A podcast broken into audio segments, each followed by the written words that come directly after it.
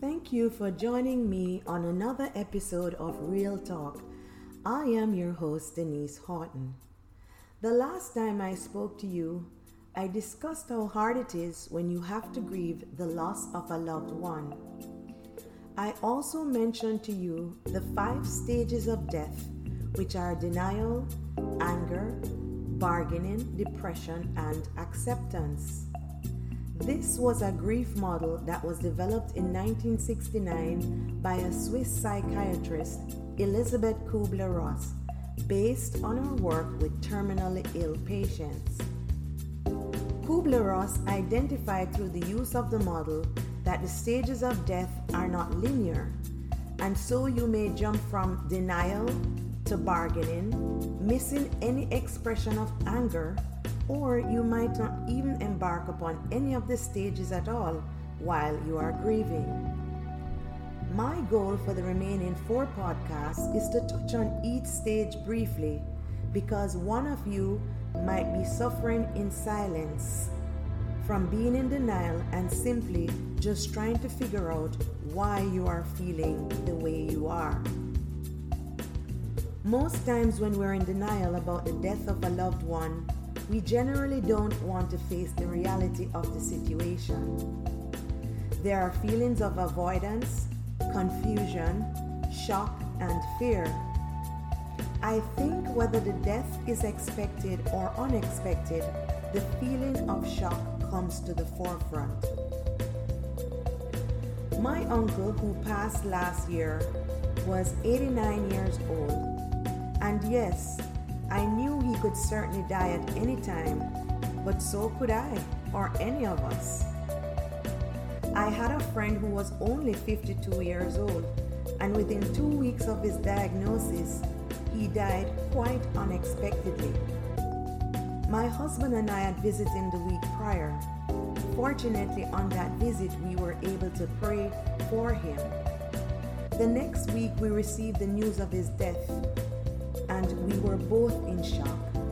We both kept saying, But we just saw him and spoke to him last week. Both losses were shocking. My uncle was elderly, and I always visited him when I flew to Jamaica. When my flight landed on the last trip, I got the phone call that he had passed as I was heading in from the airport. My immediate reaction was silence tears, and in my head I said, No, not my uncle. I was in denial. I had plans to go see him again on this visit. I took it for granted that I would see him again. But unfortunately, I was robbed of that opportunity. He was snatched away. Usually, in this stage of grief, denial, as I was, you're actually hoping the news was wrong or it didn't happen. I had a flashback of all the memories of our time together, all the happy times. Now, I said, life is going to be different as I wasn't going to see my uncle again, to give him the usual hug, to talk to him, to hold his hand laugh with him. The feeling was nauseating, and the tears would keep flowing. In my head, there were confusing thoughts such as, Well, Denise, you knew he was elderly and declining, so you should have expected it. And then I would think differently. So, as to why? That's it? No more Uncle Toots?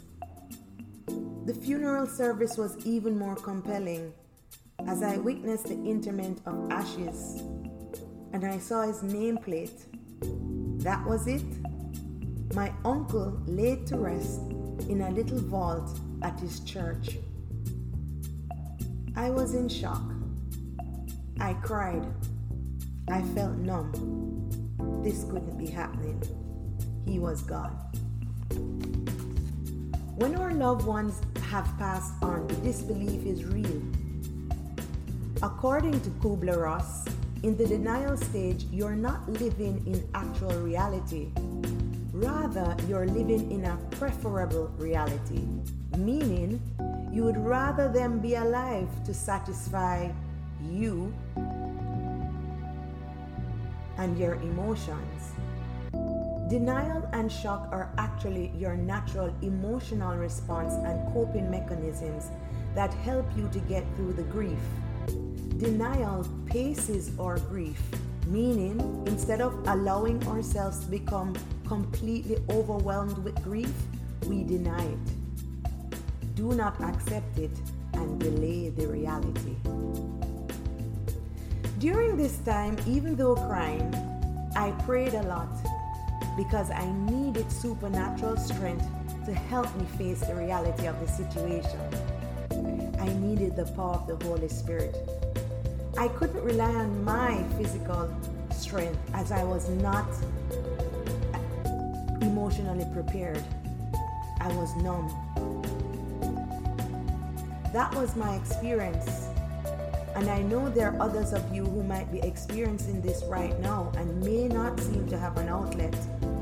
I want to encourage you, as I did myself, that God sees your pain and His Holy Spirit will bring you comfort. It's okay to pray, it's okay to pray and cry. I would encourage you to read the Word of God to get comfort, as it did me. Here are some Bible scriptures that I will share with you that really helped me during this time. Psalms 34, verse 18. The Lord is close to the brokenhearted and saves those who are crushed in spirit. 1 Thessalonians 4, verse 13 to 14. But I do not want you to be ignorant, brethren, concerning those who have fallen asleep, lest you sorrow as others who have no hope.